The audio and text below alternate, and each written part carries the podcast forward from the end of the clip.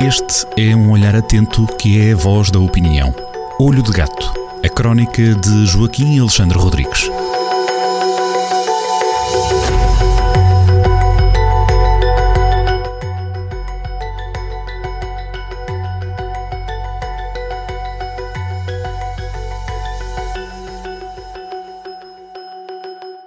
Sejam muito bem-vindos a mais uma crónica assinada por Joaquim Alexandre Rodrigues na Rádio Jornal do Centro.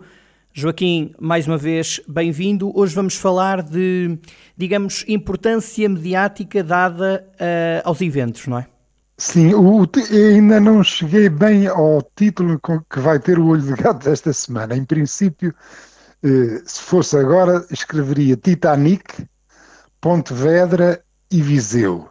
Contudo, ainda estou, eh, ainda estou a pensar exatamente qual será o título mais indicado para, para estes dois. Fundamentalmente são, são dois pontos, dois assuntos. Um deles é o Titanic, eh, eh, porque eu, eu, escrevi a crónica ontem à noite e, e estive, estive ao mesmo tempo ligado às televisões e a, e a fazer algum scrolling nas redes sociais e estava toda a gente a falar do mesmo, quer os meios de comunicação social, as televisões, fundamentalmente, quer as próprias redes sociais, e isto, portanto, estava a acontecer em todo o mundo. Isto é, o mundo estava monotemático.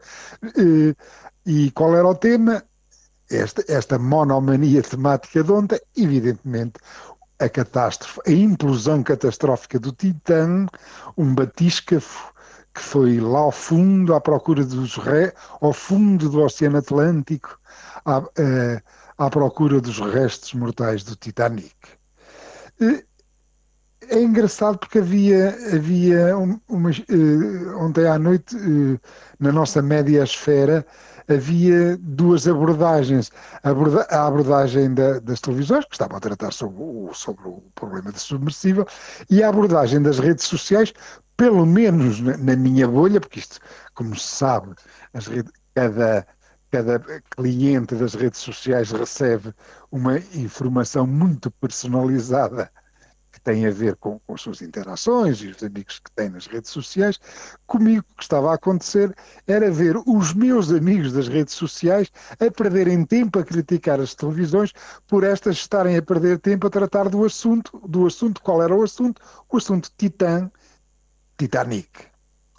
Pronto, e, e, como é evidente, eh, eh, não, isso não deve surpreender ninguém. O Titanic sempre foi um filão de narrativas. No ano em que houve o naufrágio, em 1912, no ano em que aquele gigante dos mares bateu contra um iceberg, eh, nesse ano, logo nesse ano, fizeram-se três filmes e nunca mais as câmaras de filmar pararam de fazer filmes e, e, séries, mesmo nem depois do mega êxito o, o, Titanic, que, que, toda a gente viu, com a Kate Winslet e o Leonardo DiCaprio, nem depois desse mega, esse mega êxito, êxito esgotou o filão, esgotou o, o viveiro de histórias que estão sempre a borbulhar a partir do Titanic. O assunto Titanic, um gigante dos mares, eh, que foi pensado para resistir a tudo, eh, é, é de facto um, um assunto, eh, é uma fábrica de metáforas, é, é uma fábrica de histórias, metáforas, por exemplo, a mais citada, que é citada a propósito e a despropósito, como se sabe, é aquela, a, a, da, da, da orquestra, do, orquestra, daquele enormíssimo paquete que eh, ficou a tocar até ao fim, até ficar submersa nas águas frias do Atlântico. Esta metáfora é usada por tudo e por nada, por, por ou, referindo-se à irresponsabilidade de, de, quem canta na emergência da catástrofe, eh, a metáfora de, eh, da fragilidade de tudo quanto é obra humana. Acho que já ficou mais ou menos demonstra, consegui demonstrar o filão que é de narrativas e de metáforas do Titanic e porque é que ele, o Titanic, e tudo que, que, que fica à volta do, do, desastre do Titanic interessa tanto às pessoas. E interessa tanto que, sei, que o Titanic foi sempre um sucesso no mercado, as pessoas procuraram sempre recuerdos eh, eh, do, do, deste desastre. Por exemplo, apareceu, já no século XXI, apareceu um violino, um, um violino que foi de uma forma provada eh, pertencia ao diretor da orquestra, da tal orquestra, que, que tocou até, até se afogar no paquete. Este violino foi vendido em 2013, portanto há 10 anos, foi vendido só pelo facto de ter pertencido ao diretor da orquestra do, do, do, do Titanic, foi vendido por 1,45 milhões de dólares. Uma, um, cada visita Uh, cada visita uh, uh, que, àquele cemitério no fundo do Atlântico, agora, de, destes, destes milionários em déficit de, de, de, adrenalina, cada, cada visita dessas, eles pagaram um bilhete de 250 mil dólares. Pronto, para visitarem aquele cemitério. E é de facto o cemitério. O Titanic não é mais do que um cemitério que está a 3.810 metros de, alto, de profundidade eh, eh, no Atlântico. Que desgraçadamente acaba de ceifar mais cinco vidas. Isso foi de facto uma tragédia. Joaquim, e a crónica aborda outros temas? Aborda, um, segundo, um segundo tema eh, que tem a ver com Pontevedra. Pontevedra, eh, uma, é uma lindíssima cidade galega, foi pioneira na pedonalização do espaço público. Eh, eh, houve o, o Bloco Nacionalista Galego eh, ganhou as eleições autárquicas em Pontevedra e em 1999 e um mês depois, em 15 de agosto de 1999, cercou um perímetro do seu centro histórico, pôs uma cerca, as pessoas até julgavam que aquilo que era para as festas, para as festas de verão, mas não, aquilo era já o projeto para avançar eh, na pedonalização eh, eh, do, do, do, seu centro mais nevrálgico, mais histórico, eh, mais comercial eh, da cidade. Eh, e, portanto, este processo foi pioneiro a nível mundial, Pontevedra foi pioneira a nível mundial, eh, correspondia, correspondeu à, eh, à penalização do espaço público e, à, e com a correspondente interdição de trânsito automóvel no centro histórico. Eh, é um caso de estudo planetário.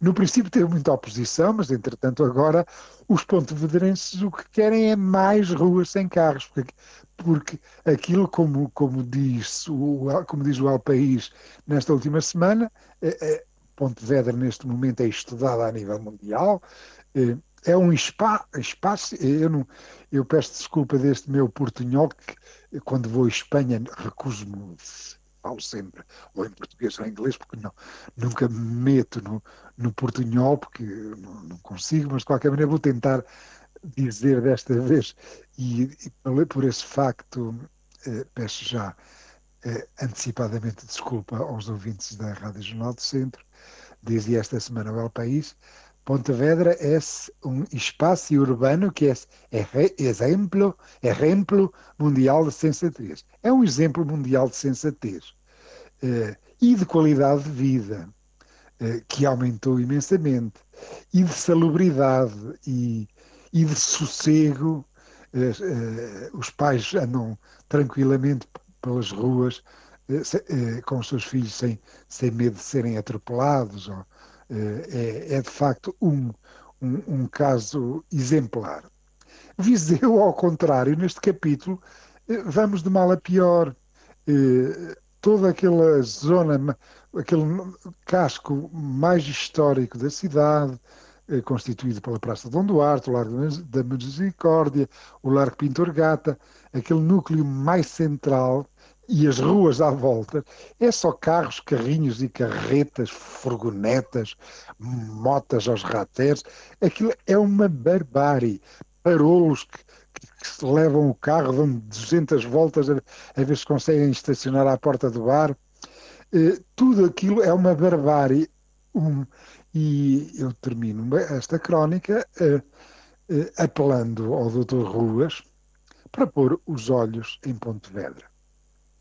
Fica o apelo do Joaquim. Joaquim, marcamos encontro na próxima semana para mais uma crónica Olho de Gato. Até lá, um abraço. Um grande abraço e boa semana para todos. Bom São João, no caso. Até para a semana. Exatamente.